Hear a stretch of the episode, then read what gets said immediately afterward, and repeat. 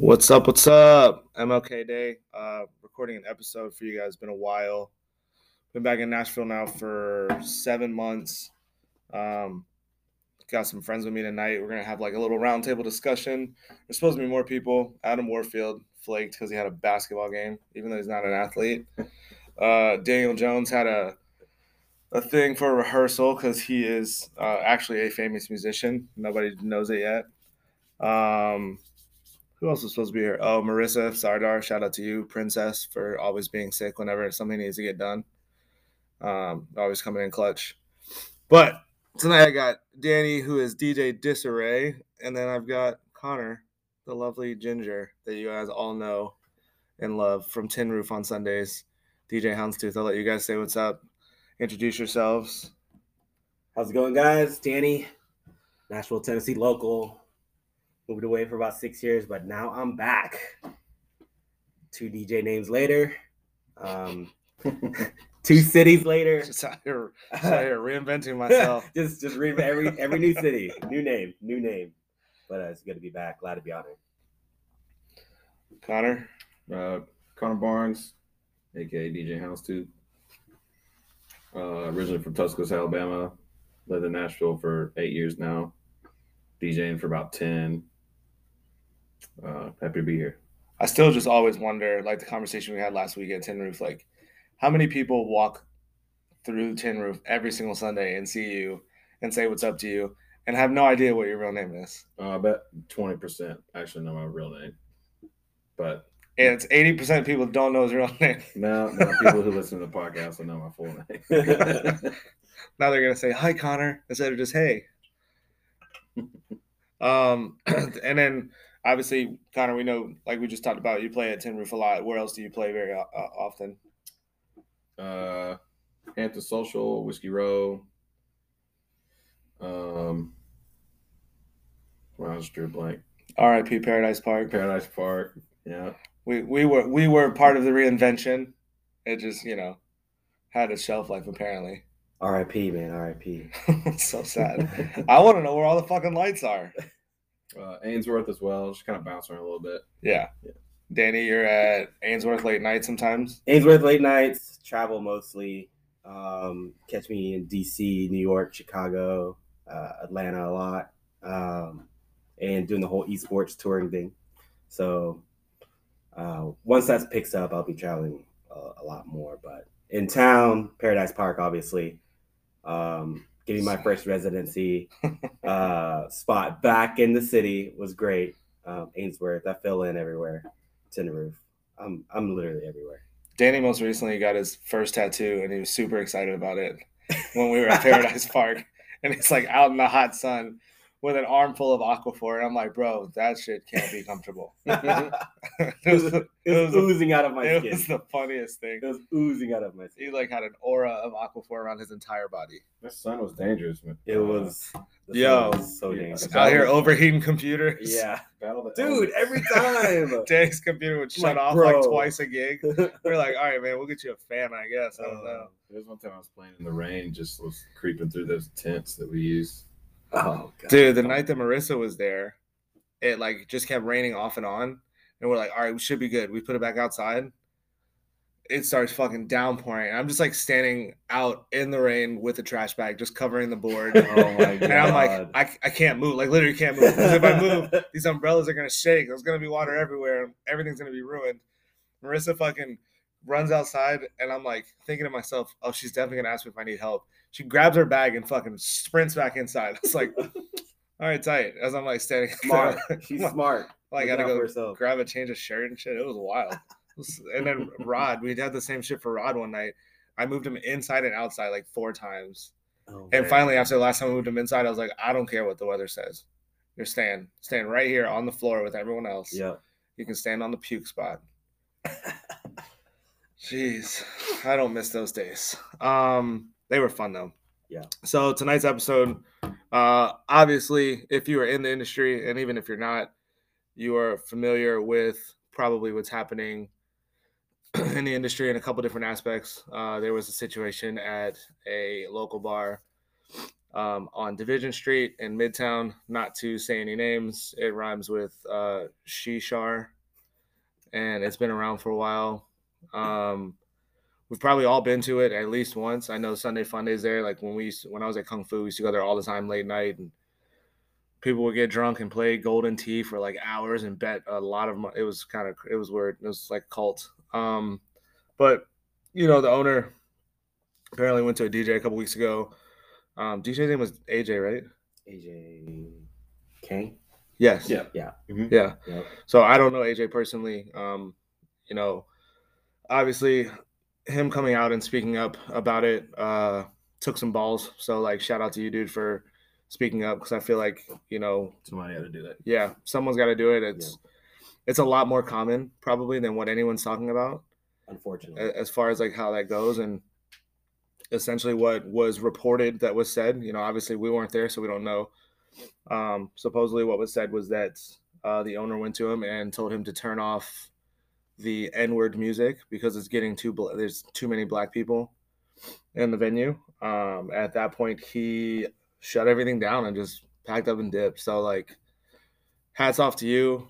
Hand clap whatever you know you need. Like again i think it's it's really important to discuss it um, and bring it up because it does happen all over the place. And you know me being from dc like it's a pretty predominantly african american community up there. And running nightclubs in that city for you know seven years. I saw it all. Uh, but i can assure you i got some friends that you know run venues that are hip-hop every single night. And those same friends are shutting down for two months a year to rejuvenate and reinvent their venue because they're doing $25 million of revenue a year. So it's pretty clear that, you know, obviously there is some racial injustices or what have you in the industry, but uh, kind of like what I've talked about on my episodes before, people are people. I think we all got to just be treated equally. And I think that's like where in our world, we see it a lot in the bar industry. Everyone wants to stereotype or like pass a judgment or what have you. Nobody expects Connor's white ass to be playing hip hop every Sunday at Tin Roof, but here he is with a, with a red ass beard and a snapback on, just hanging out. um, so you know, yeah, it's super important. So again, AJ, uh, big ups to you, like for for speaking out. Um, I think probably every DJ in Nashville will will say that to you if they're not a pussy.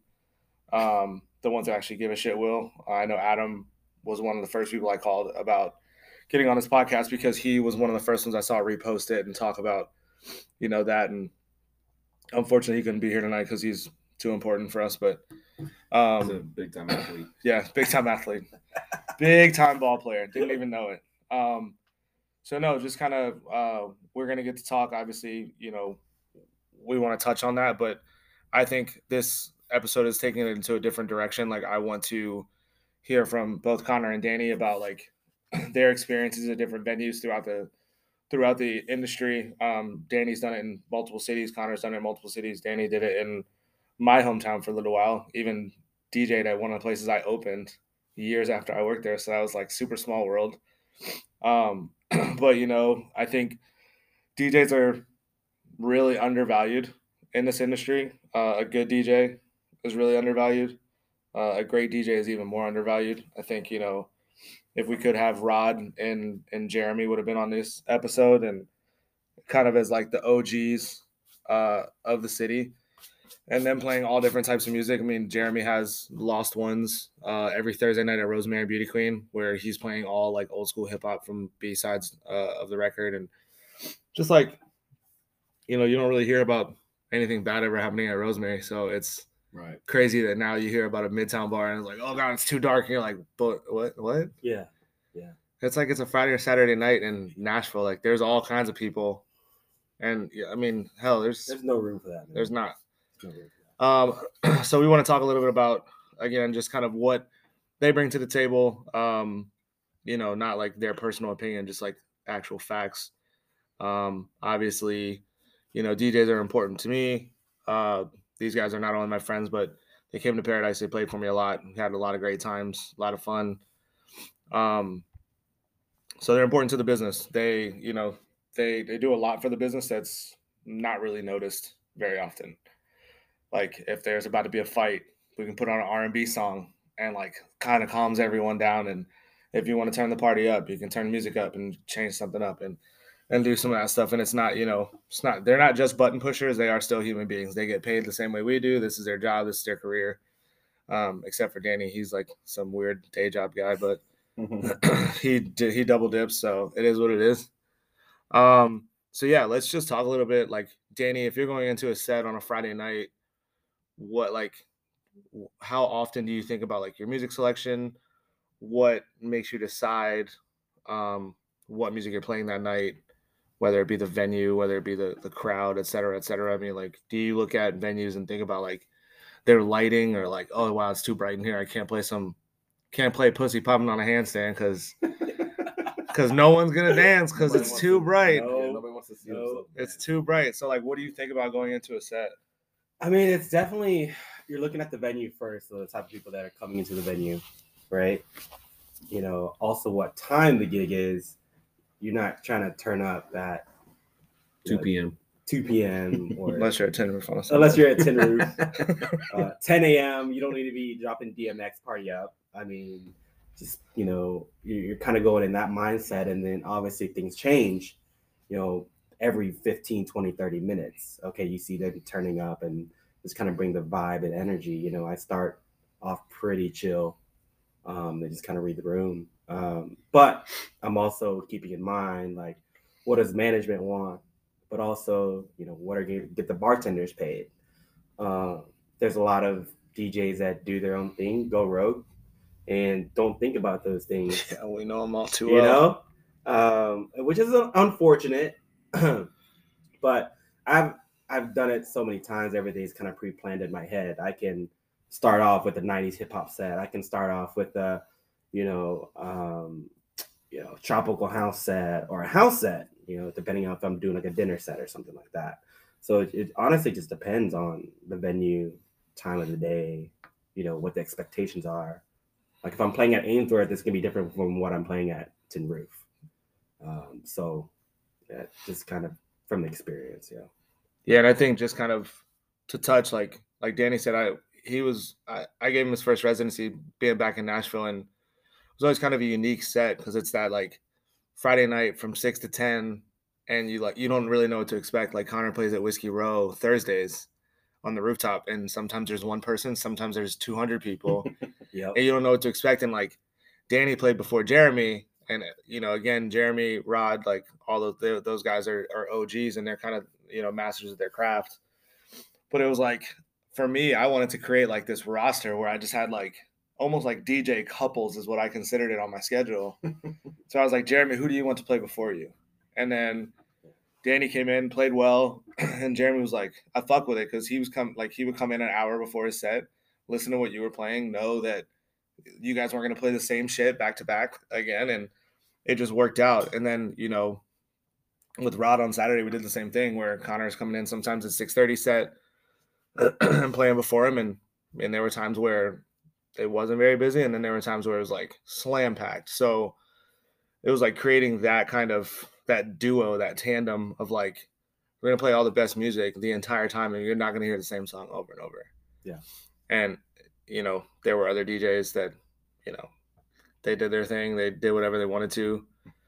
Playing downtown too is like you never know what kind of crowd you're gonna get. Yeah.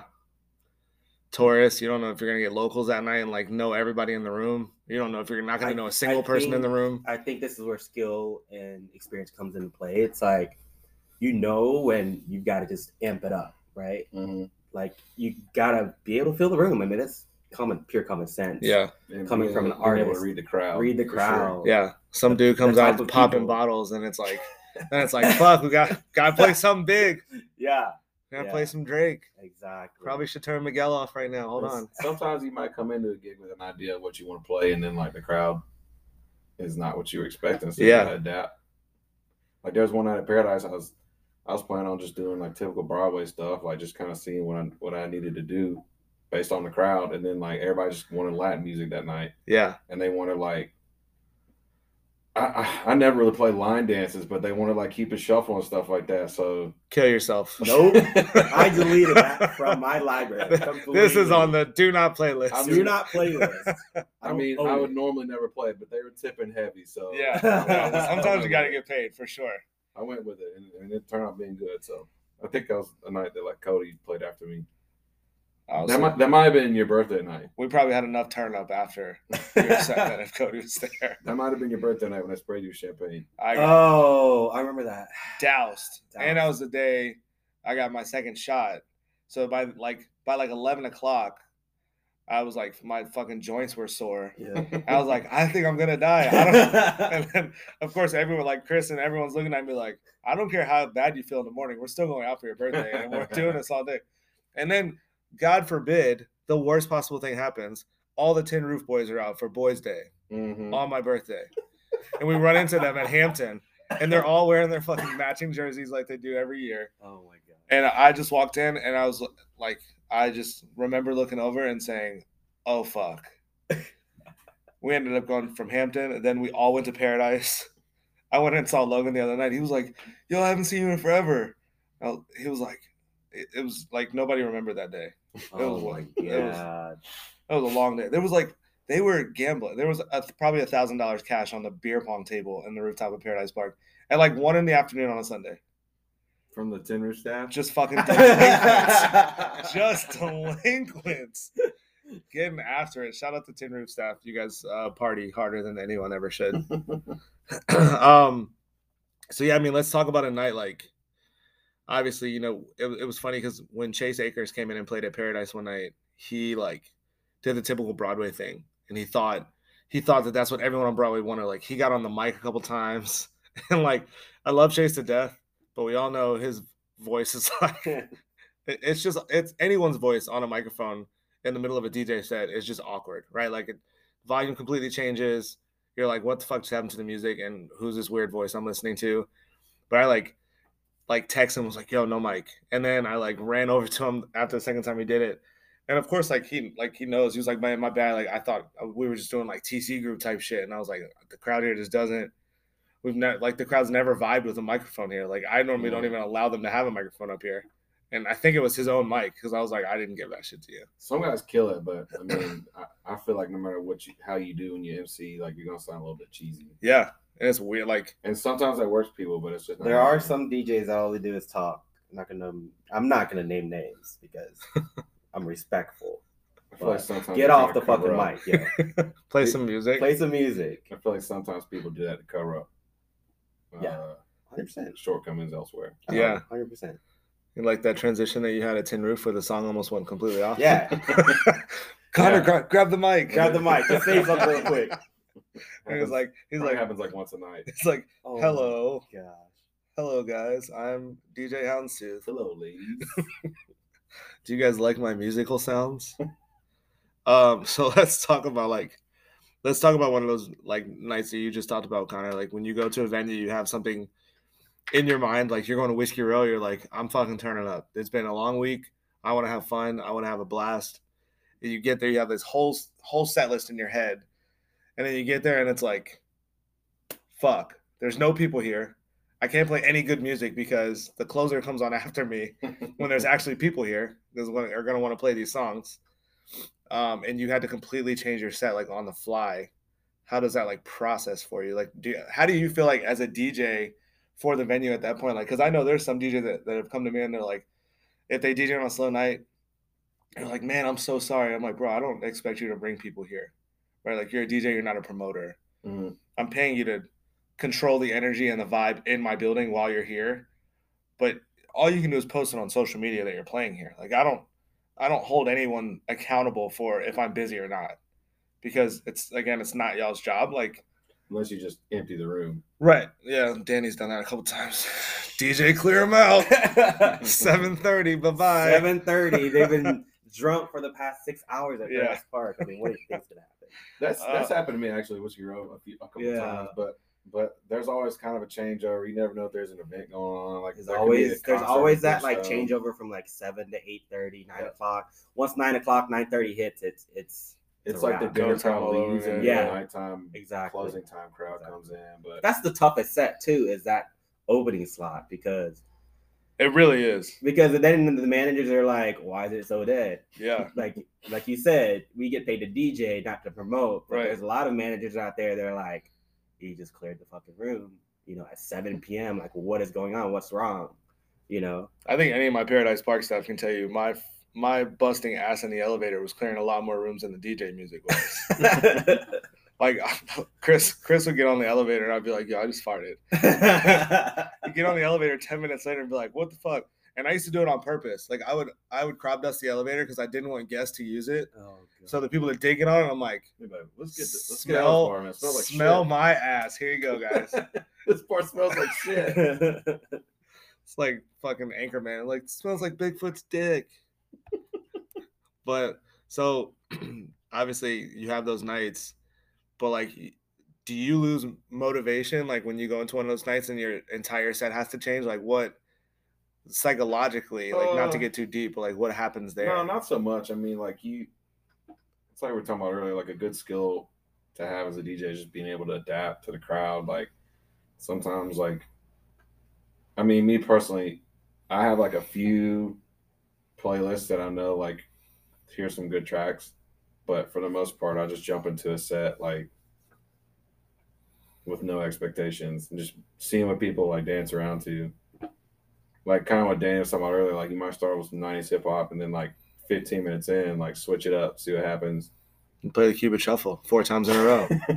You're kind of testing the room at that at that point. right. You know Yeah. what's gonna hit, and once it hits, it's somebody somebody there for a somebody starts minute. busting a move and you Yeah. see oh who fucking carly probably in the corner on a, in a fucking handstand and you're like what the hell is happening now probably wearing her betty white outfit oh, my It's it's a good thing to just bounce around a little bit from genres and moods to just yeah, see what it's throwing shit on the wall. See Yeah. what and it's crazy too because like i was having a conversation with uh brandon aquino last week and it's just like we talked about you can always tell like who gives a shit right? Like as a dj like there's a lot of times i go to a lot of tc group places and like you walk in and whatever the dj's name is like it could it could be how they're playing music. Like if it's like a, a bad name or something you're like wow this music is terrible.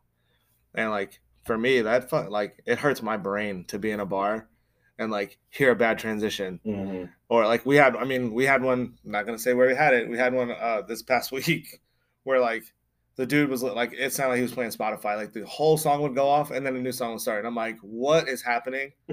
Please don't bring him back. But like for me like it's it's cringeworthy sometimes you go into a set or like or like you go into a venue the speakers are too loud or the speakers are blown because they were too loud or like you i mean we all see it right? Like when we go out and we hang out we're obviously over analyzing the room probably because it's really hard to turn that like Yeah. Business un- brain off. yeah and you're just like watching this room die and you do you guys as djs ever like do you ever want to like go tag in like yo let me help you man like like obviously around town you guys know people and i feel like like i know danny's gotten on the decks a couple times like at someone else's set and they just like asked him but like Bathroom you- break. yeah if you Yeah. guys were ever Yep. if you guys were ever like out of town and you were at a venue and this dude was just like really struggling or this girl was really struggling, would you just be like, "Hey man, like, uh, you want some help?" I mean, I think there's a little bit of DJ etiquette there. Yeah. You know, you kind of let them do their thing and then I, I just walk out. I just walk out. I don't pay any attention to it. Like, peace. Yeah, it's You've so hard sometimes. You've lost all my respect as a person just doing it for so long. So, yeah, it's the same thing too. Like you can see bartenders and see their energy, like but it's, that it's high or low. Like the, again, uh, so many people don't realize what the music does. It's like that. It's it's the yeah, it's the intangible of like you're not doing it yourself, so you're not paying as much attention to it. Whereas, like, think about if you're in a room and like, let's say you're at STK, right? They have a dinner set and then they have a late night set. People that are sitting in dinner at six o'clock, and then if the DJ changes to eight p.m., they don't like. People don't realize that the music goes up or goes down. Yeah. Because they're just guests at that point. It's white noise. Like they're just there Mhm. eating some food, hanging out. They're not there to see the DJ. right. But like as a manager, for me, I'm like eight o'clock. We gotta turn music up. Yeah. Like it can't be can't be an elevator in here. So and like I think about that shit all the time when I'm in a venue. Like, again, it hurts my head. I mean, I think that can segue into, you know, you're also thinking like, it could be this packed ass bar. Then you've got this trash ass DJ. What did that guy have to do? Trash. Damn. Trash. Like, I mean, It's so funny when I was talking to Jeremy on. uh I saw Jeremy Saturday at Kung Fu, and was talking to him about the podcast. And him and Rod went to Vegas together. I really wish you guys got snowed in. So fuck y'all. But Jer- Jeremy's like, I'd love to be on it. He's like, I just sit over in the back with like real dad energy and just be like, trash, garbage. He's like, I would just say one worders the whole fucking time. And I'm like, damn, we need that energy. yeah, it's definitely different uh, motivations for different people. Yeah. um, different DJs. Some people aren't doing it for the love of music; they're doing it for the Paycheck. paycheck or doing it for the clout or where it can get them ahead in life. Um, I'm happy to. I'm just happy to play in public. Yeah. right? Right. whether it be five people or five thousand. Well, especially after the last couple of years we've had with COVID and shit. I think Mhm. you know I talked about on one of my episodes before, like people don't realize like what that really did to the industry, and it's crazy because like we like I get it, it affected a lot of people on a lot of different levels in a lot of different ways, but specifically in the bar industry, like we thrive off of that social interaction, whether we whether we like it or want to admit it or not, like Yeah. there's plenty of times where like I would go, I'd get behind the bar and I'd be like, I really fucking just hope nobody says anything to me except vodka soda or Bud Light, because like you've had a had a rough night the night before, you've had a long week, what have you, but like then you take it all away with COVID, and all of a sudden you're like, oh shit, I like need this to survive. Mhm. and like really sadly you know I, you know suicide hotline i think the statistic was like increased by like 300% on the calls and a lot of them were service industry people. Like it was like researched and documented that and it's it's i mean you know you guys truly are a lot of times when you're behind a deck you're on a stage and then as a bartender or as a bar manager or, whatever your title is in the hospitality industry if you're working for a venue you're also on stage the entire time Yeah. like if you had a shitty day like you gotta leave your attitude at the door or if you got you know issues with some girl or somebody pisses you off like i mean hell i got my last saturday at paradise i had six guys try to jump me and got out of it everything was fine i still had to go back in the building and, and run the business afterwards i wasn't gonna run it like i'm about to get jumped all night long like i had to flip that switch back Other off staff. huh Other staff. Nah, there, it was oh man, it was a nightmare. This dude, this, I guess these kids were from out of town, and his girl was in the bathroom, passed out, and Kelly like ran in there as soon as she heard about it, and was like laying on the floor underneath the bathroom stall to try to get this girl out, like make sure she's okay. So obviously, we're showing that we care, and uh all the guys are like hovered around the women's bathroom door on the rooftop at Paradise, and I'm like, guys, like you can't you can't be in here like holding the women's bathroom door open. Like that's not appropriate. And the dude's like, man, that's my girl. And like starts yelling at me. And I was like, I get it, but like I had to keep everyone on this in, in the building safe. And what you guys are doing isn't safe. So like you can stay up, your boys can go down. Well, it just took security a little bit longer than it should have to get them downstairs. So by the time we get the girl out, all the guys are still upstairs. And one of my security guards decides he wants to be big and bad and throw a punch Mhm. and then all like all hell broke loose because the dude was like yelling at me because he's like, "I told you it was my fucking girl," and blah blah. blah. I'm like, dude, look, again, I get it. Like, I understand what you're saying. I I never said that it wasn't your girl. However, I got to keep everyone safe. Next thing I know, I'm in the middle of a crowd, just like, dude, dude's holding on to my hoodie. I like got my hand around his throat, and I'm like, we're on top of the stairwell. I'm like, this kid, is gonna get really bad because Right. concrete stairwell some someone goes down like we're in trouble so i'm like holding him also like while trying to make sure that nobody else falls down the stairwell and i just got all these guys around me and chris fucking comes out of nowhere and just starts i just feel him start yanking people off of me and yelling i was like finally finally someone's here um all right we got a break real quick all right so here we go all right so and yeah so that happened and it was that was a crazy shit like after that night, I was like, yeah, I'm ready to not be on Broadway for a little while. like, let's take a step back. Now I'm out here slinging brunch food, serving tater tots and eggs, and it's delicious. Shout out to Hopsmith for The giving me a food is pretty good. Food's pretty good. Food's fire. Yeah. Food is pretty good. Sorry, goodbye to the W. I didn't. It didn't work out. Corporate bars are not for me. I, I realize that I There's a curse. lot A, of red Gave it gave it the old college try. Yeah. I realize that I curse a lot, and it's just not very welcomed in the corporate world. Apparently, Nope. I got in trouble for having a meeting and, and saying "damn." What? Mhm. Oh yeah, they were like no for no profanity, and I was like, I don't know who the fuck. How am I supposed to talk? I don't know what else to do. like they told me, they said something to me about it like three three times about using. Prof- I was like, guys, I can't. I, I got nothing for you. I don't know what to do. yeah. But yeah, did it gave it the old college try. Can't say I never worked at a corporate bar now. And the venue was beautiful, so that was cool. Um, but yeah, now we're at Hopsmith. It's cool. Um, let's talk a little bit about social media and interaction and what that looks like for you guys on a weekly basis. Obviously, Connor was on time tonight, so he and I had a discussion before Danny got here. Danny Danny brought the Danny brought the CPT to the podcast, so that was good. Um, but no, like Connor doesn't really post a lot on social media unless it's his schedule. Um, Danny, I think you're kind of the same way. Like, what does that look for you? guys? What does that look like for you guys on a weekly basis, and how much do you feel like social media really affects you and how you get booked and where you get booked and how often and, and all those things? Like, do you need twenty thousand followers? Do you need to buy followers to like have this like clout that you're supposed to have? Do you need to buy 50,000 followers so you can get a blue check and be certified to get booked at, at, at like a whiskey row or, or wherever like and the DJs that do have those followers whether they paid for them or not some people have 20,000 followers and 50 likes it's kind of weird not saying anything specific but what how does that like tie in like I mean obviously you see all the big name DJs are everywhere on social media but as as a local DJ and Danny, you get to go play, you know, across the country. And Connor, I know you play in some other cities and states as well. What does that look like for you guys? What impact do you feel like social media truly has on you as a DJ? Connor, go first. Sure.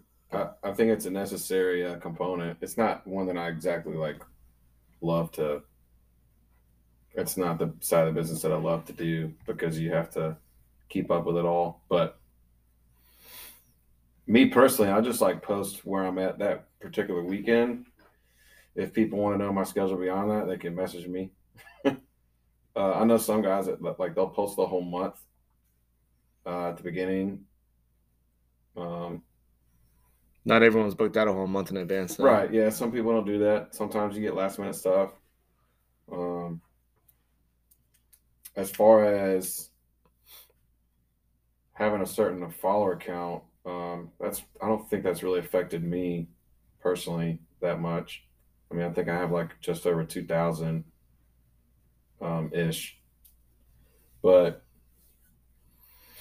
Because Hish has like 20,000 something, right? But he's like, he's got a lot from like the stuff that he does like overseas right, and, he, and he like the country internet radio, as stuff. well. Yeah. Yeah. Yeah.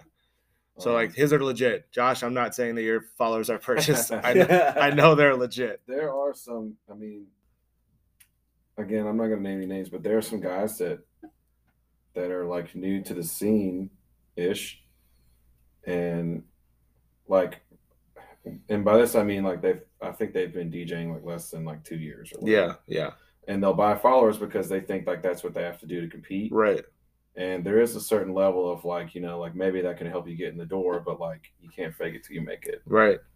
on eh, so much in this industry i, I don't think But can you or can't you? Like, because I think about you look at all the venues that have bad DJs.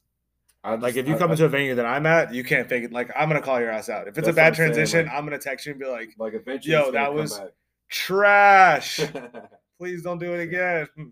I just think eventually it's going to come back around if you if you have not put in the practice and the legwork and the you know your ten thousand hours, you know, Yeah, it'll catch come up. back around eventually, right? And I'm you know I'm I'm still not there all the way either. Like I I still got some shit to learn, but I don't know. Just my two cents, I guess. Your bathroom breaks are always too long. Connor's like, hey, stand stand next to the stand next to the booth for me and make sure nobody messes with it while I go to the bathroom. I'm like, Oh, the worst is having to poop during a set. Oh. I was, I was like, do I get behind it and like pretend like I'm a DJ and look cool for a second? it might work for you me, know when to press but I don't touch anything. Yeah. Let's talk about having having to do a number two during a set. Like you, you do those like eight hour days. You man, better hope there's a DJ friend around. Right. Well, I, well, I, I just have like 15 minute mixes that I'll just like throw in real fast. Somebody tag in. I gotta poo. Yeah. Emergency doo doo mix volume. Thank you, club killers. Also, shout out to all the places that have really nasty, uncomfortable bathrooms because. Fun fact about Connor: he poops for an hour unless he's in public. it's the only time he can pinch one quickly. I take my time at the house. Like, Danny, what do you think social media does? I mean, I'm going on 14, almost 15 years of DJing. When I started DJing, Facebook was just becoming a thing. He's Asian too, so he looks like he's 11 until he doesn't. Good skin, thank you, mom. um, you know, I started when Facebook had just gotten full public, not just from college kids, and you know, I was able to use that to my advantage, but just I kind of hated the getting to know, like trying to promote and like reach out to people that way. I, I never grasped it. Um, even up until a few years ago, um, I wasn't really like big into social media. Like I'll post, like you, Connor, I'll post, you know, my daily gig or weekly gigs um, months in advance if I need to. If For promoters, like, hey, I need you to do something. Um, I think what- what's missing now is kind of being genuine, um, not just as a DJ, but as a person.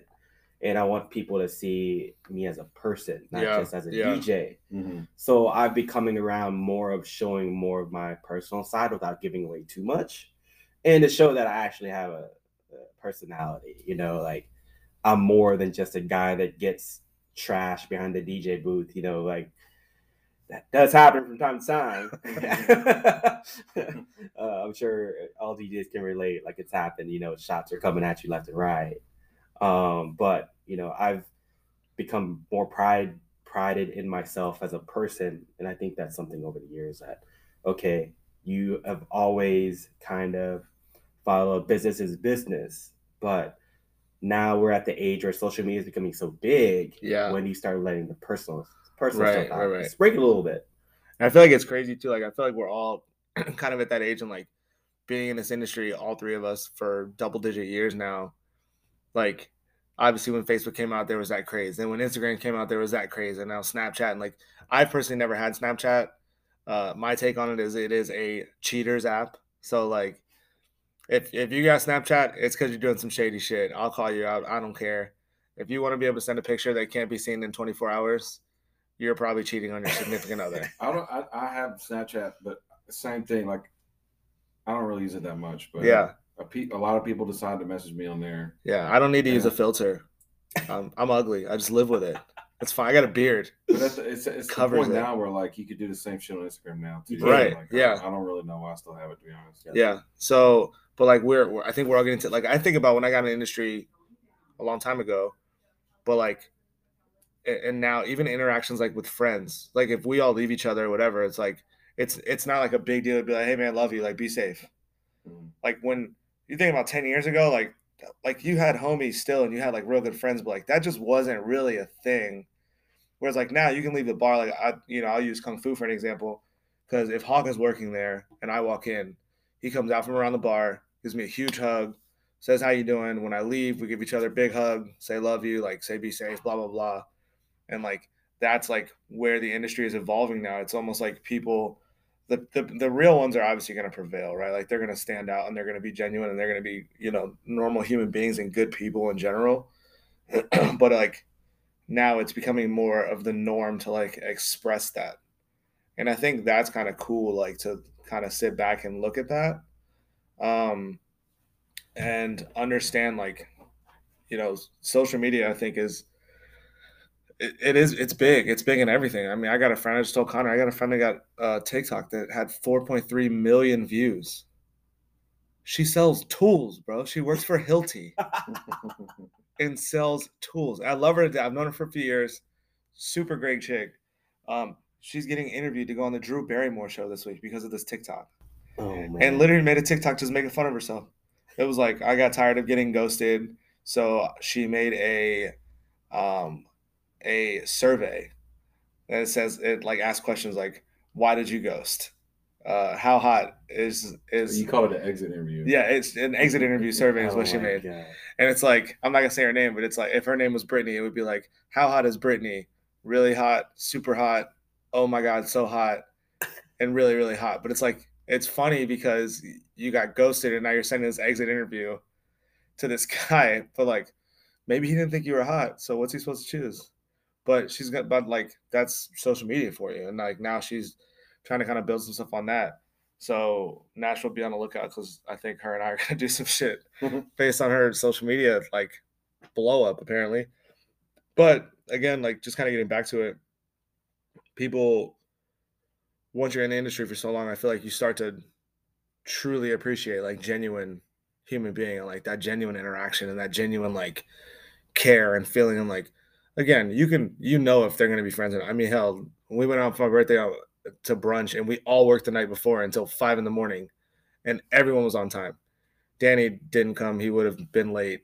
But everyone else was on time, and like and shit. Connor played the night before, two two gigs I think the night before, and then came to brunch and then played Tin Roof after.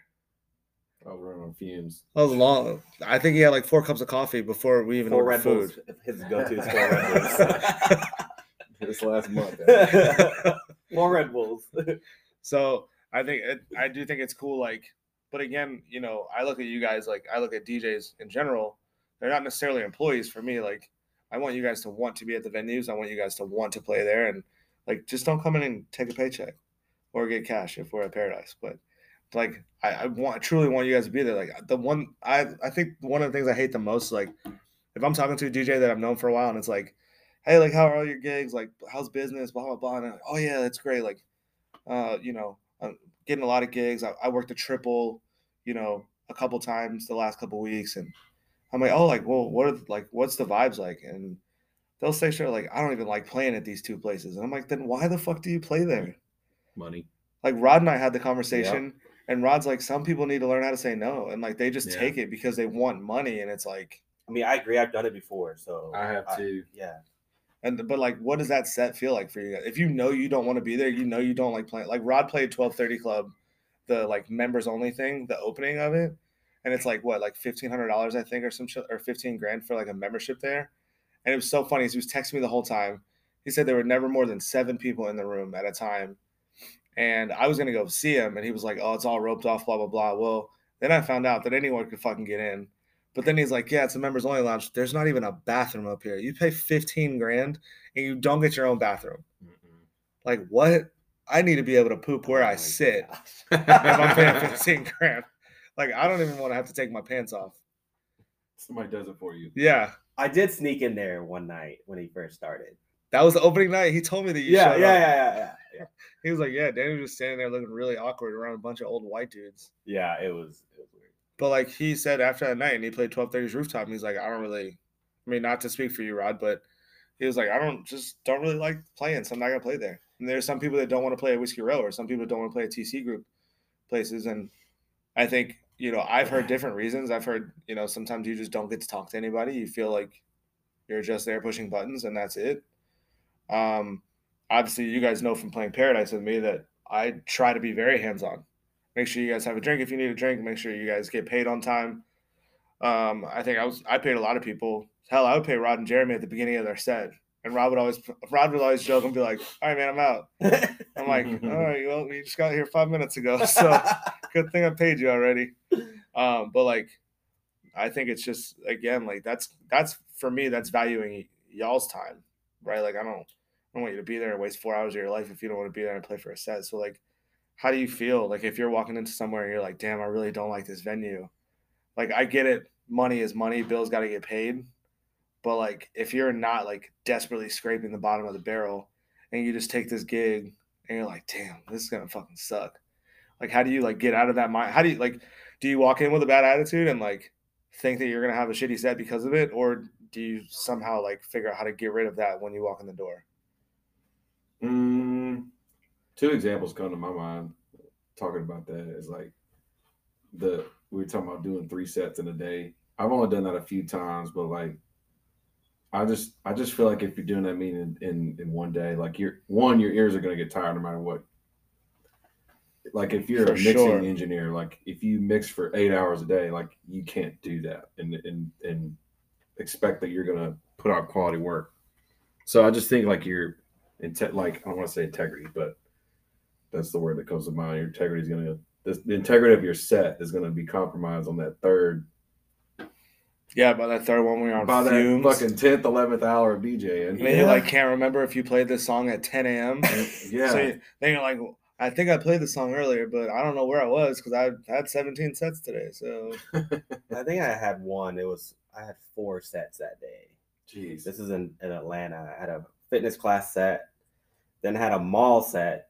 Um, was it because all four hours each? It, no, the gym was like two hours, and then No. four hours at the mall, and then I would have like a. I used to play a game sound at, at this bar called Big Sky in Atlanta, so I'd go do game sound, and then I'll go do a late night set.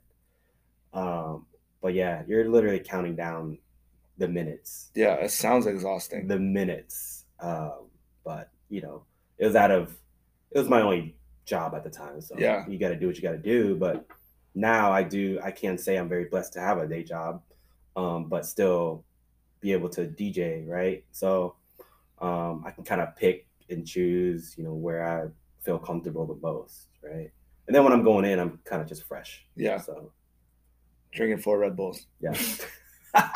Also, if Danny ever moves away from Nashville and comes back, we're gonna change his DJ name again to DJ No Requests because Danny hates being spoken to while he's DJing. nope. Don't It is me. The funniest thing. Don't look at me. someone would like come over and talk to me, just look at me, and I'd have to go over and be like his personal bodyguard. Especially when he was inside, like because Yeah. inside Paradise, you're like just on the ground. Yep. And people like, I put up fucking stanchions and everything, and people still are like trying to hang over, People are ruthless. and it's just it's wild. I, uh, you know, I think the public needs to hear this. Your requests.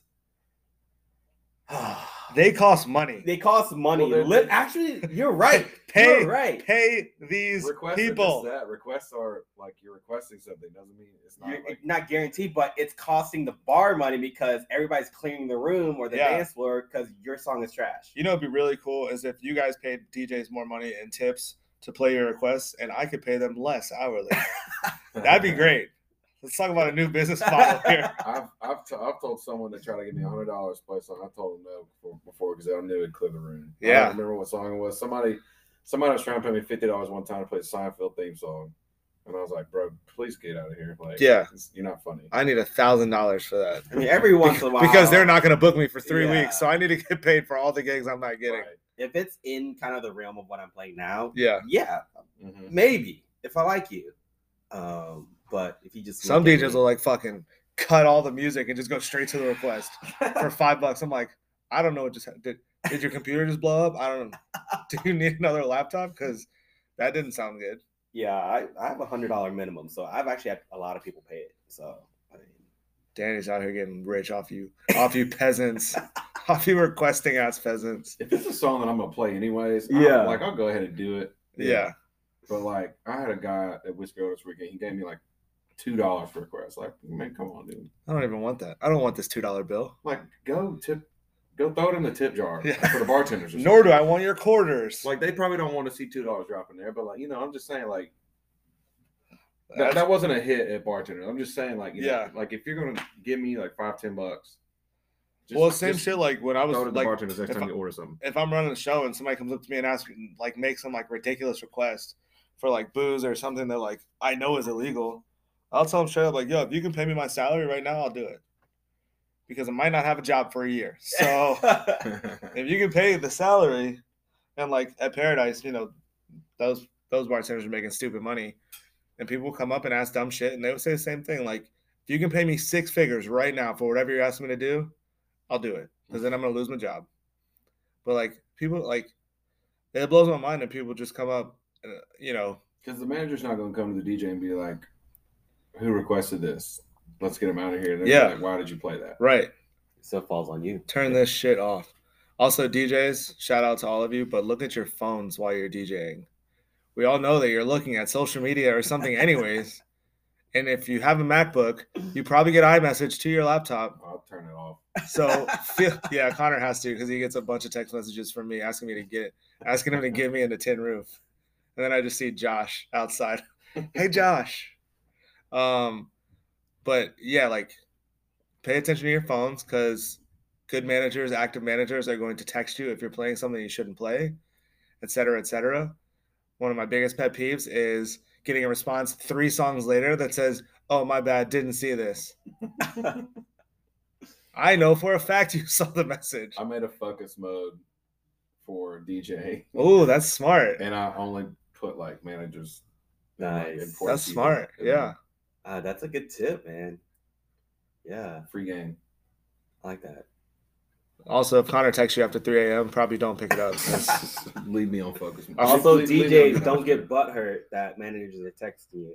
Nah, it's doing yeah, it's job. never You're just personal. doing your job. Yeah, it's a business. it is. It's a business. And again, at the end of the shift, we can crack a beer, hang out, whatever.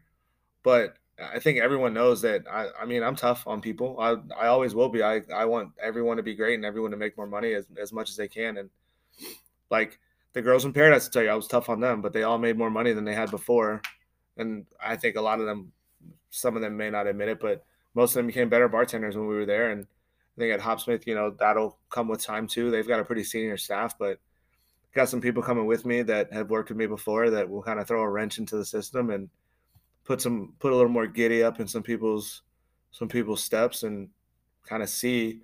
But it's never personal like it's always business. And then like you're in business mode for that four that four hour set. Yep. and then after that we're homies again like and we're still homies while you're playing just don't fuck up.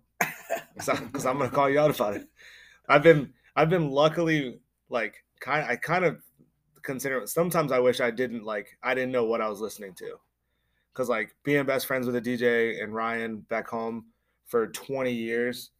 Um, I I mean I grew up listening to him DJ, so like when it like when it comes to like transitions and all that kind of stuff, like I can hear some of the intric- intricacies that a lot of people can't hear. And there's sometimes I'm like, I wish I didn't know that. Just, I, I just w- I wish I thought that's how it was supposed to sound, but I know it's not. So like sometimes I want to turn my brain off too. So don't don't be butthurt like Danny said. Uh, it's not a, a personal text message. I, I'm annoyed having to send a text message ju- just as much as you're annoyed reading or not reading it until five songs later. But either way, Text message reads just be better. that's it. Yeah. Be. Do anything but this. It'd be great. Yeah. I, I don't know what you're doing, but I don't like it. Switch it now. Um, Going back to that mood question, like going in, bro. Like, well, well we were originally talking about three sets in a day. Like, the only other example I could think of is like if you're like actually sick, or Yeah. something like like like not feeling well. not feeling well, or like maybe you had like something happened in the family or something like that. Like, Ate too much ice cream. Got a little little rum rum in your tum tum. yeah, bubble gut. the BGs. It's aggressive. It, it gets aggressive fast. you still gotta. I mean, you kind of still have to show up at the, and you're expected to perform. You know. Out here chugging Pepto Bismol and eating tums, God. playing music for the people. As no sick days. Reggie from the W would always be like, "Cocktails and dreams, Trav." That's all I'm giving out tonight. Cocktails and dreams. I'm just thinking DJ's like beats and dreams. That's Beats it. dreams. That's all we got. Just out here blessing people, blessing the eardrums. Um, so we talked. Connor and I have had the conversation before. Danny, you and I have talked about it too. We know there's like five main, five DJ groups essentially in Nashville, and whoever's listening to this, don't like shoot me if I say the wrong thing, but I'm pretty sure I'm correct. Uh, there's Whiskey Jam, the guys that do Whiskey Row and a bunch of other places. They they've got uh, what is their roster at like 10 or 12 you're on that roster but you don't play a ton for them right? No, I only play Whiskey Row for him. yeah. So they've got a bunch of guys. You got uh, joe copeland and his guys over in east nashville joco shows. They're like straight east nashville. If you've never met joe copeland he is a beautiful human being and he is a psychopath. My man's like i don't know what he weighs. He probably weighs about as much as i do but like imagine me with a huge belly tattoo wearing a crop top everywhere i went with a big beard and long hair, and that's Joco. Like he'll show up to DJ, and he's wearing a crop top tank top and like Yep. and and damn near underwear. Like Yep. they're not even shorts. Yeah. They're he's wearing underwear. Shorts. And like I love Joe to death. And anyway, I get scared anytime I see him out at a bar because like there's gonna be booze coming my way, and the dude never stops. Like I never want to be at a bar with him when where someone that carries Malort because I know he's sending it to oh me. no. I know he's sending it to me. Oh that, Also, we have Malort at Hopsmith, so when you break your sober streak, no. that's Oh. what you're breaking it Is with. it bad or? I've never had it. It's I've never had it, but I've heard it makes you throw up. Is it it like Rumple? It is no, it's worse. It's like everyone's description of it is pretty funny. I have I have random ones. I compare it to like a sweaty gym sock that you then stuffed in your underwear to make it look like you had a bigger dick. You ran around with it all day long with a sweaty gym sock around your wiener, and then you took the sock out, sh- like wrang it dry into a shot glass, and took a shot of that. Yeah, that's gross. I've I've had friends be like, again, I've never had it, but they were like, they were in bars in Philly, and they were like, if you buy me a shot of Malort, we're fighting. fighting. This isn't a gift. He's this is disrespect. And he was not joking. He was like, he's like, we are throwing hands if you buy me a shot. of yeah. And I'm not drinking it. You just wasted 10 bucks and I'm gonna whip your ass now for buying me the shit. So maybe you should s- smell it at Hopsmith now before you take it. Throw it back. When Dude, Travis it's, is around. gross. it's It's terrible. It's it doesn't sound good, not at all. I just yeah, keep Malort away from me. It's based out of Chicago. I think they just got it in Nashville and like the psychos are like, wow, can't wait, we got Malort. I'm like, you guys need Jesus. I don't tell anybody to go to church, but you need to go. Yep. Because you need help. Um, okay, so you got we got off topic because Joco and all those guys are so wild. So you got Joco shows, Whiskey Jam, you've got Premiere, right? Is Mhm. Nudies, Tootsie's, a couple other places they book for. Uh, I think the only Eric Fortin is on that, right? And then I think, I mean, I think Eric works for himself, but yeah. yeah, and then Mason Edwards is one of the guys that we know from VA. Yeah, That's on it. Um, and then you've got who's the other one? There's always another one I forget. TC. Yes, I don't know why. I just they're like the whole fucking thing, and I always forget them. Like the whole the whole street on Broadway is TC Group, and I always Yep. forget them. Um, TC Group, and then you got the fifth one that are like I consider them like the outliers. Like they're like the randos. They're the Dannies, the Jeremys, the Rods, um, Austin Yarborough, Daniel Jones. Um, who else? Like Connor, I kind of consider you one of those guys, even though you're with Whiskey Jam, you play with them. Um, just Kind because of you're working for yourself. yeah. Yeah. Yeah. And it's just out there, like, and you know, not it's. I'm not knocking any DJs in the city, but there are. We've seen them all. We we know there are DJs in the city that love it more than others, and and I think you can, like I said earlier, you can always tell who loves it and who's doing it for a paycheck or or what have you. And it's interesting to see the different dynamics of all of those groups, um, and even like just being socially like out with them, right? Like interacting with them in a bar. Like it's just sometimes can feel a little cliquey, which is kind of weird. So we're all in the same industry, but like I don't know. I guess if you get booked at Whiskey Row, you're like big time, big shot. Jeez. I I'm not. I'm not a DJ. I don't get booked. But. So Danny, let's hear about all of your feelings with these DJ groups because you've been in so many cities and like you know I have. and you know like i always obviously i like to bring up dc and, and arlington from when i was there and like how tight knit is that community like Man, it's, insane It's hard to get in anywhere in big cities. You really do have to kind of show your worth, right? Um, even here in Nashville, I got approached by Premier when they first started the company, you know, eight, nine years ago. Um, it's cool. They got their own thing. They've got their people that, you know, I wouldn't say they're inexperienced, but they haven't experienced anything else other than that. You know, I think that's where they go. And there's other companies like TC Group make you sign an exclusive visiting contract. You know, you could only play for them, right? Um, of course, Whiskey Jam, they stick to who they stick with, right? Um, i just wonder too like as a patron and I, this is like a generic question, so anybody who listens to this, you can just co- like met DM me and tell me what your thoughts are. Is it when you have the same DJs at the same venue over and over and over again?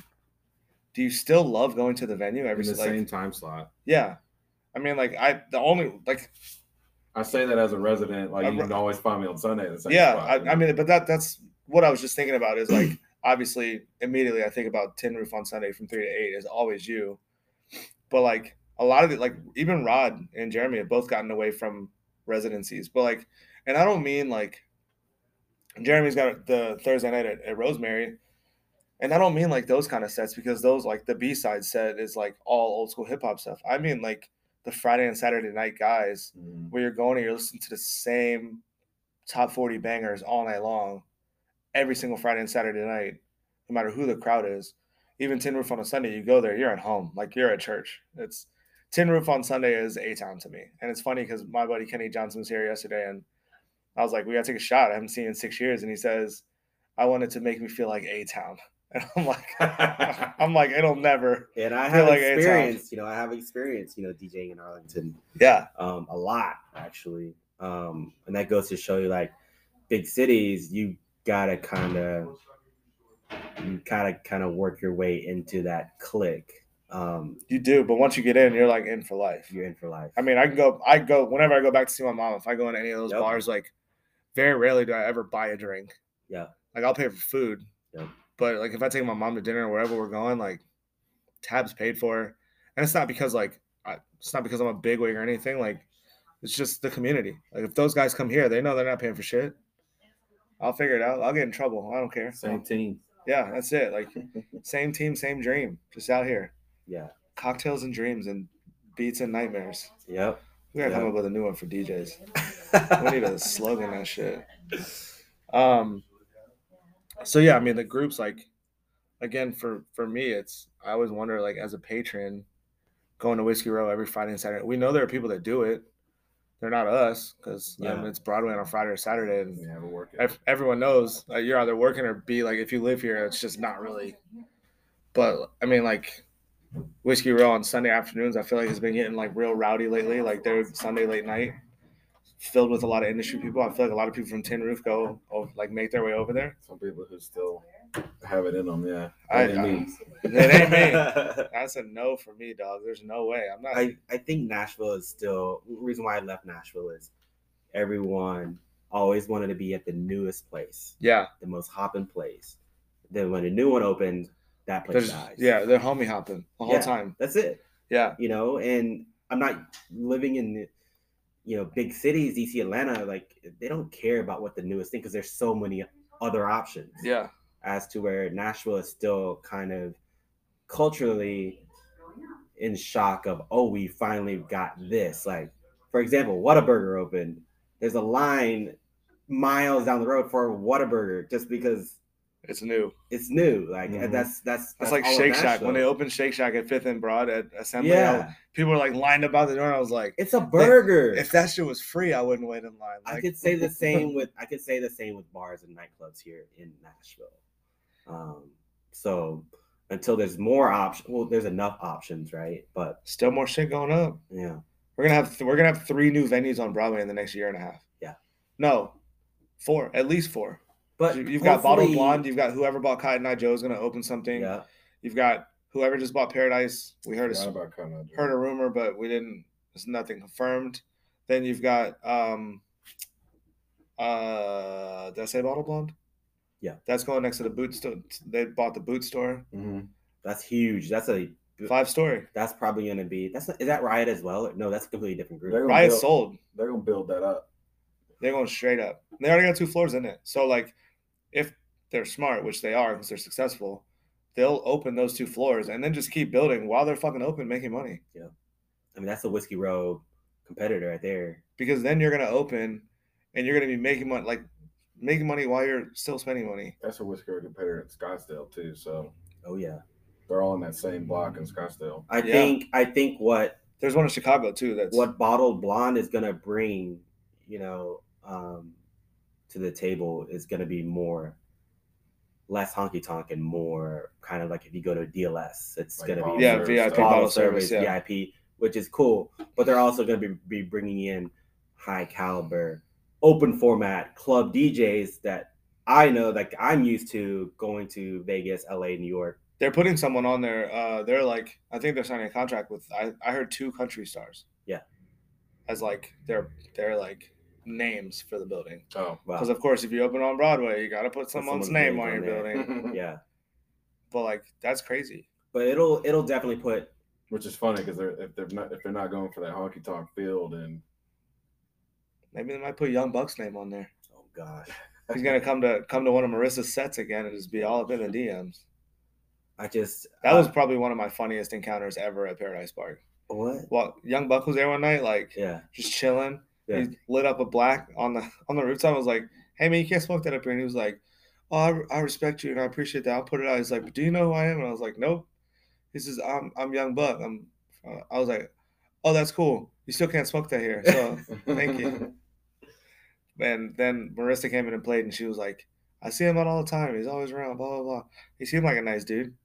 We've had we had some some good ones and some bad ones come through there. Yeah, yeah. I think what I'm excited these big big restaurant groups are coming in is the caliber of talent that's going to be starting putting other DJs on notice.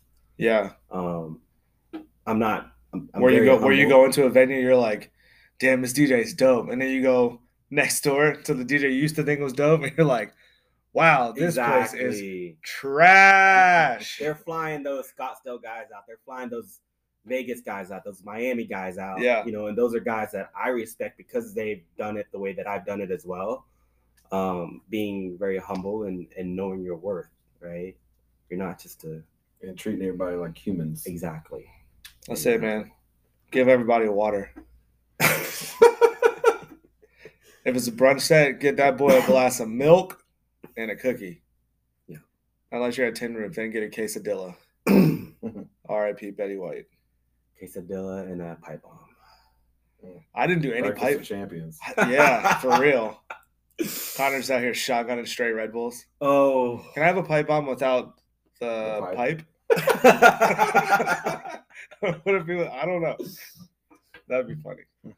Um, so let's talk a bit about the Nashville scene, like what's happening. And Daniel brought this up when we had dinner the other night, but he's like, he said he's like, this might be too deep of a of a conversation, but let's talk about a little bit. Like, we know the scenes, right? We talked about this right before we started recording, where like we used to be able to go to Midtown any weekend night and like you'd see minimal tourists. Now that's shifting. and Tin Roof is getting Tin Roof is getting a lot of national recognition at this point, I think, because they have the venues in the other in the other cities and like they're not the Nashville one, they're not the one on Demonbreun, but like they're performing well and so people are coming here and seeing Tin Roof and knowing that name and they're Mhm. waiting in line and Kung Fu, like everything on Division Street, same thing. A lot of tourists are going to winners and losers. We knew that was like always a tourist spot because you never you could walk in and Luke Combs could be sitting on the stage like drinking a Budweiser and singing a song Yeah. on a Monday afternoon, or CY would be there just hanging out like he always fucking is. I mean, the dude's a damn mayor essentially of that place. Um, but like you're getting more. There's just more tourists like going into the spots that used to be all of ours. So like, and I haven't been to East Nashville in a while. I'm assuming that's still kind of like probably hippie town, more locals still. Like Lakeside Lounge, love a good Lakeside Lounge night. Like there's just divey, couple pool tables, cheap beer. I heard Crying Wolf isn't doing very well, so that's kind of sad to hear. haven't been there in a minute. They moved the Freak Me Monday. They moved it somewhere else. That's I think on Broadway somewhere, but it's not the same DJ. The, the girl that used to play it isn't playing anymore. Mm. So that like lost all of its steam. But like Three Crows reopened after the tornado. But like now in the city, are we starting to build venues like specifically for tourists? Like I think of Bottle Blonde, and I think of really all these places that are like nightlife, like nightclub style places. DLS, I love it. It's my favorite venue in the city. One of my favorite venues in the city. The build out was done very well. The sound is perfect. The lights are incredible. But like I even look at them and being from nightclubs, like DC was a big tourist town, but like we like when I started, we were a promotions team at 17 years old. uh, me and a couple guys, and we were just like had a street team up and down the street passing out flyers because there was still that many locals that were going to come out in Nashville. Where like, are we getting to the point where like we're just not going to see familiar faces anymore, unless they're employees? Because like you're opening all these new venues, and like, how is Bottled Blonde gonna, like, how are they gonna promote? Like they're just gonna bring, they're just gonna fly in whales every week that are like gonna spend dumb money, and it's possible. Like that's not, that's not a bad business idea, but like, at what point do we think it's turning too commercial, too tourist driven, um, and like losing some of the, I think, the character of what Nashville is, and like, that's from everything. Like if we start getting these DJs come, like you said, it's gonna put, it's gonna put other DJs on notice, but at the same time, like is it going to affect the local DJ scene as well? And like you guys as DJs, like, do would you want to go play somewhere that you're playing to literally zero people? Let's like playing damn near at a music festival. Like, does that kind of gig like excite you guys in a sense of like, I get booked, I go and make money there and like have a good time. Like, do you think you would have a good time if you're not like surrounded by friends and fam- like, I say friends and family, not to be like Mm. cheesy, but like, what do you guys think? It's always nicer to have people you know there. Yeah. Um, I've definitely had people be like, "Oh, you're playing there? Yeah, I don't want to stand in line, or I don't want to get into that madness." So, yeah, there's those nights. No hell, there's times you're sometimes playing. you I'm- just gotta. It's like we were talking about earlier. Like if you know you're going into it and it's all it's going, it might be all tourists one night. You might not know a single person in the building except for staff, yeah, but just gotta kind of wing it. Well, it's kind of pushing everybody out um, in terms of locals hanging out. Yeah. know. Now they're going to Budget Houston, Germantown, East, you know, kind of on the outskirts of it because of how many people's coming to the city. yeah. But with All these tourists keep coming and spending nineteen dollars for a vodka Red Bull. exactly, and that's it's growing the city. It's good for the city. Yeah. you know, it's good for the city. People complain about it, but yo, that's money in your pocket that you would not have had if they didn't come and Right. spend that money. Yeah. Right. But there's a caveat to that: is you are feeling pushed out. You could say gentrification, and I'd call it industrialization. We're we're growing and we're growing up, not out, which is good. Um, but I mean, I don't hang out downtown or in Midtown. Yeah. I'll go hang out in Midtown after a gig if I'm like walking Right. past Tin Roof. I'm like Connor, come to the back door. It's got to be like a special thing. Yeah. Damn, Like, put me on blast. I tried. A funny story about the back door. I tried to go to the back door. Connor was like, "Just go to the back door, it'll be fine." I walked back there. It was a manager I had never seen before. I was like, "Yeah." Connor said, I, and this goes back to like people knowing your real name. I said to him, "Oh, Connor told me I can come back here and go through the back door," and he was like, "Who the fuck is Connor?" I was like, "I don't know. You're DJ every single Sunday for the last however long." Like, I don't know, bro. He just told me to come back here. And he was like, Yeah, well, I'm the manager, so no. I was like, All right. then, of course, fucking Brandon Henderson walks, like, as I'm walking back to the front to get in line, Brandon Henderson's walking back around with like four girls. He's like, Oh, yeah, this is home base. I'm going to meet so and so to go in the back door. I was like, Cool, man. I'm gonna, I'm gonna go fuck myself. Glad the weather's nice out. I'm gonna go stand in line. Um, but yeah, it's interesting to me like what's happening in the city and like how fast it's growing. I'm also really curious to see like when's somebody gonna throw in a billion dollars and build like an elevated train. Because if we don't get public transportation It's, it's downtown, that's the one. Like I, all my friends from back home are like, "What's the one thing holding the city back?" Like they've asked me about Nashville, Jacksonville, all all the other cities I've lived in. Um, the one thing in Nashville is the public transit system. Like there's no It's infrastructure. non-existent. yeah, you can't build a subway because you can't go underground now. All the shit you have. they're gonna So do the only thing you do is an L train. they're gonna do that light rail, Yeah, and then it was. I mean, everybody's taxes were gonna go through the roof, so that's why they voted it down. Which I get it, but like if you you know if you don't do nothing about it, we're you all think fucked. about like think about Broadway on Friday, Saturday now. They're closing it at eight o'clock from second to fifth. So as an Uber, like all the Ubers have to pick up on those side streets, Mhm. And like traffic is just so bad. Like some someone's gonna get- get killed. Like there's already been people that got killed. So like I'm just curious, like at what point? They'll have to do it like Beale Street in Memphis, like where it's just completely cut off. I mean, they have like basically a, a small little checkpoint. Yeah, I don't know if um, if y'all been out in Memphis I've never been there. But I went out after a Grizz game one time, and they just do a little wand wand wave and then let you in.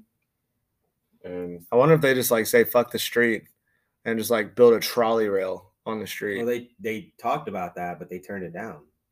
It was supposed to go to West End. It's supposed to go from downtown to West End, and they they nixed it. Cause like, think about how how much like it would cost money to do it, but think about how much money that would bring into the city. Like all the tourists would use that Then shit. you don't have to stay in the core. You Yeah, can stay out Uber, a. Lyft, those fucking scooters. well, all the, I guess all the locals who are Ubers are voting any kind of mass transit down. Yeah, that's true. I don't know. Well, that's not talking about DJs anymore. So, um, so kind of wrapping this one up. This is episode one of kind of a series. We're going to talk a little bit more about the industry stuff. I know that on these episodes, I've talked a little more about personal stuff and some other kind of things. Um, this will be a series. This is the first one talking about DJs, the importance of them, what they bring to the table, uh, the people that you listen to that you don't know their real names because they're celebrities. And then you have Give to then you have to pay then you have to pay five dollars to request the Cupid Shuffle, and Danny plays it every time, no matter what. Nope. 10 a.m. or 12 a.m. Hard pass. Still Cupid shuffling. I will. that Every day I'm shuffling, baby. Warfield, Warfield played before me on Sunday for the Betty uh, White brunch. thing. Yeah. And he was like, "Oh, I forgot I didn't even play the Golden Girls theme song." I was like, "Go ahead and get out of the way because I do not have that." Yeah. shit on my computer." Ain't no way in hell. Betty, the Betty White brunch is over at three o'clock, bro. I was like, "Please go ahead and play that." We're going back to house with bangers now for a while. See you never. Um, so yeah, this is episode one. The next episode, uh, we're gonna dive into another aspect of the business, uh, and we'll just talk a little bit about kind of do the same thing. Get some more industry professionals in here, um, and it's not necessarily to expose the industry, but I think it's for me. This is really like conversations to start allowing, for lack of better words, start allowing the common folk like into our lives, right? Like we do this for a living. We love to come in and like create this party and help everyone else have a good time and get people drunk and and, and create a party. But like there's you know again there's still so many times that like we're spoken down to. We deal with Mhm. some we deal with some dumb shit like we're talked to like we're and like i had a we were talking about this at one of our manager meetings where it's like when i used to be behind a bar and someone come in and i'm like hey man what's up? Like how's it going? And the first thing they say to me is vodka soda. I'm like cool man i'm great. I'll just go fuck myself now. Thank you for asking. Like and like that's like the thing. Like people, I know people will go up to you guys while you're playing and just say like a song. And even like they won't even no, they'll, no, they'll just throw their phone in their in Yeah. our face with That's the text. new- like they're playing heads up, like from across the room. I'm I like, I can't yeah, stand that shit. Yeah. I just give them a thumbs up, I'm just like, all right, yeah. fuck off, man. Good Like, thing you give them a thumbs up. I'd be like, I'd do like the whole chin thing. Just No. like fuck you guys from afar. Um. So yeah, this is you know obviously the episode talking about DJs. We're gonna talk about um dress codes on the next episode. Mm. We got a a pretty pretty intense dress code flyer that was posted um, and published a few years ago in another city, and that was uh that was a pretty big deal. And it's funny, well, it's ironic.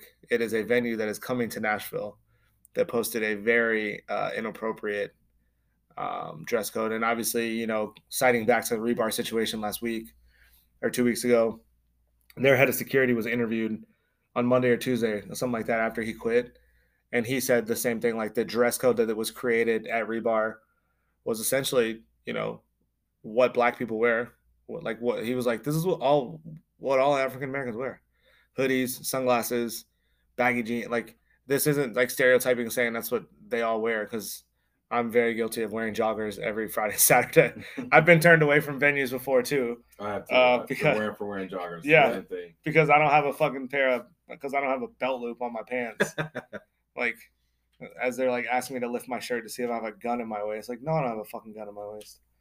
Um, so yeah, we're gonna talk about dress code and like what that looks like and what what is truly realistic of a dress code, right? Because at some like you're always gonna be crossing a bound somewhere, and it's gonna offend someone. So like we're gonna talk about dress codes. It'll be interesting. I'll get a couple security guys on here, and like, at what point do you keep a clean dress code without pissing everyone off? Like, Mhm. like You gotta I- offend somebody Right. somewhere. Yeah, but that's every day. I mean, shit. You guys offend me with your shitty music all the time, so You can't make everybody happy. just, Nope. just just wanted you guys to know that.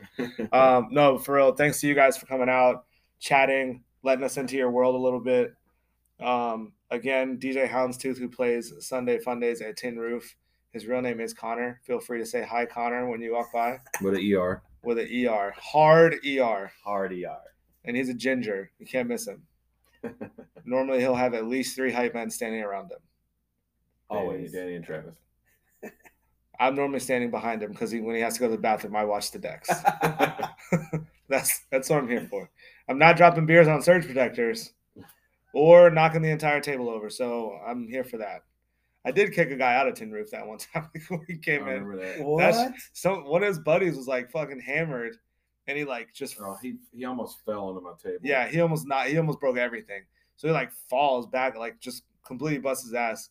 And Chris and I like had just got there probably like 30 Same minutes guy before. yesterday. He he leaned. He he's the one who knocked into the table. He didn't hit it. Oh, quite as you like pushed him away. And I like pushed him. I was like, bro, get out of here. You drunk. like Chris and I pick him up and we just take him outside.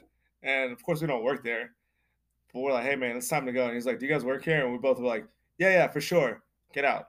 So we walk him out. For sure. we walk him out and I say to the door guy, I was like, Yeah, that dude's done. He can't come back in. And he just kind of looks at me weird. And then it, like he started to go to the other door and I was like, No man, he almost just broke all your DJ equipment. Like he's actually he, you shouldn't let him back in here. it was so fucking funny. Just out here protecting Connor and his belongings. That's my, my one of my worst nightmares. Someone just pulling that table over. That shit's gonna happen. We should just make a milk crate table. Make it make it even more sketchy. milk crate, milk crate challenge table. Yeah, Josh, I vote to make a sketchier DJ booth in two bits immediately. Th- that's my table actually. Like so, I probably just need to get a better table. But, but I only use that. Josh, pay Connor more money so you can afford a better table.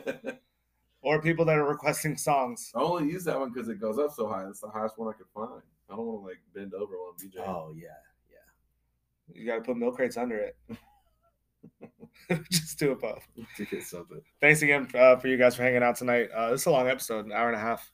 Um, this will get posted soon, maybe tonight. I don't know. Might get crazy. Uh, we will catch you guys though. We're gonna talk about the dress code stuff and some other like security things. Um, probably talk about that in February, maybe around maybe around Galentine's Day. Ew. Yeah, Connor, you gonna be my Valentine? I don't know. Wow. I might sit this one out. the lack of commitment. All right. Appreciate you guys. Y'all be safe. Have a good night. See you guys next time.